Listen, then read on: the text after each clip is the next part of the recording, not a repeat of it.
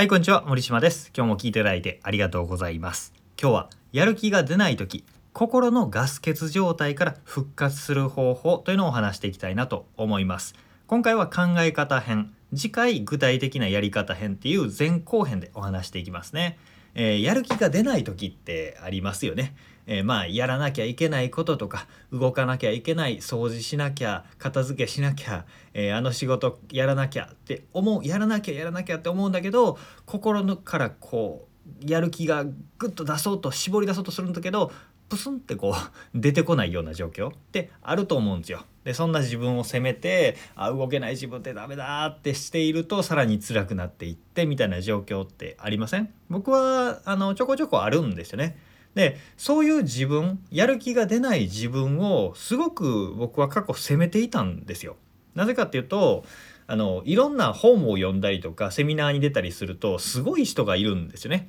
なんか目標達成マシーンみたいな あのずっと決めたことを必ずやりますみたいな今日やると決めたことは必ずやりきってから寝るそうじゃないと寝ませんみたいな そういうすごい人ってたまにいるんですよ。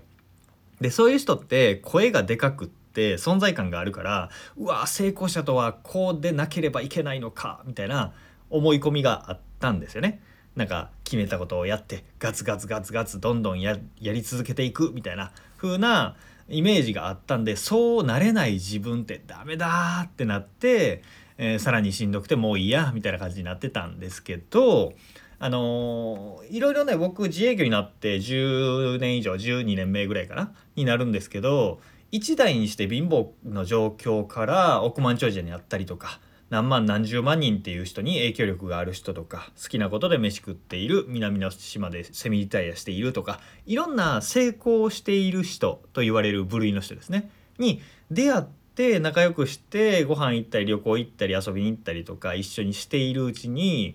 あのあ彼らも人間なんだなって思うようになったんですよ。あ同じ人間なんだみたいななんかサイボーグじゃなかったんだっていうふうに当たり前のことに気づいたんですよ。目標達成することとか経済的に成功するためにロボットみたいにゴリゴリゴリって感情を殺して、えー行動し続けたりとか逆になんかいつも情熱的でワクワクして「オラワクワクすっぞ」みたいな状況を続けているような人そんななんか変な人じゃないといけないのかなって思ってたんですけどそうじゃないんですよね。彼らを見ていると目標達成マシーンとかなんかちょっと気が狂ったような人になるよりも心と体のバイオリズムっていうんですかねこの上がり下がりっていうのをうまく乗りこなしている心のサーフィンがうまいんだなっていうのをすごく近くで見ていて気づかされるんですよね。だから自分の心と向き合ってその心を乗りこなしていくっていうことの方が大事なんだっていうことです。やる気がプスンって出ないどうしようなんかやるべき時に動けない自分ってダメなんだって言っても変われませんから、えーなんかポチッとスイッチを押したらもしくはこのドリンクを飲んだら元気になれますとかそれはもうやばいですから そんなものはないので。えーまあ自分は変われないので変われない自分のままうまくいくためにはっていうことですね。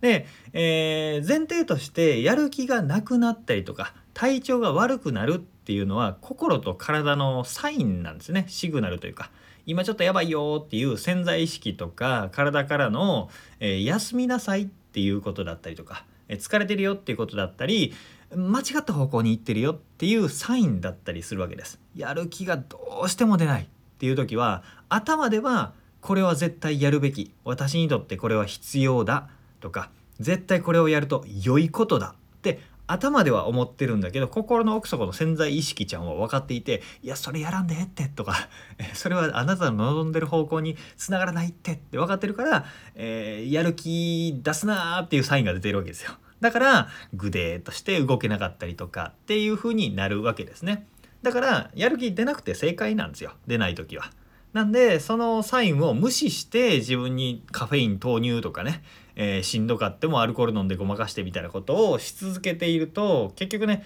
ガタが来るんですよね。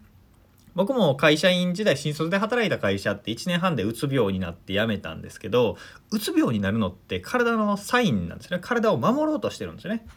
うつ病にならずに元気に働いてたら働き続けたらこのままだったら心か体が潰れてしまうだから動けなくしようっていううつ病が助けてくれているんですよ。僕は助けられました。そうじゃなくってうつ病にならずにあのまま働き続けてたらもっとひどいことになってたんですよね。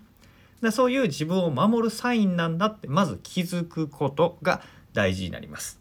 えー、今日話したのはえー、心を殺して目標達成マシーンになるとかワクワクずっと心を燃やし続けなければいけないっていうことではなくって自分の心の波バイオリズムに乗るっていうことが大事なんだよというお話と、えー、やる気が出ないっていうのは心と体のえ、今のままじゃダメだよってシグナシグナルなんだよというお話をさせてもらいました。えー、次回はですね心のガス欠状態の時に具体的にどういう手順でやっていけば波乗りしやすいか、えー、いい状態に持っていきやすいかっていう具体的な手順の例を、えー、3つほどお話したいなと思うので楽しみに明日待っていてください。ということで今日も聞いていただいてありがとうございました。森島でした。それではまた明日。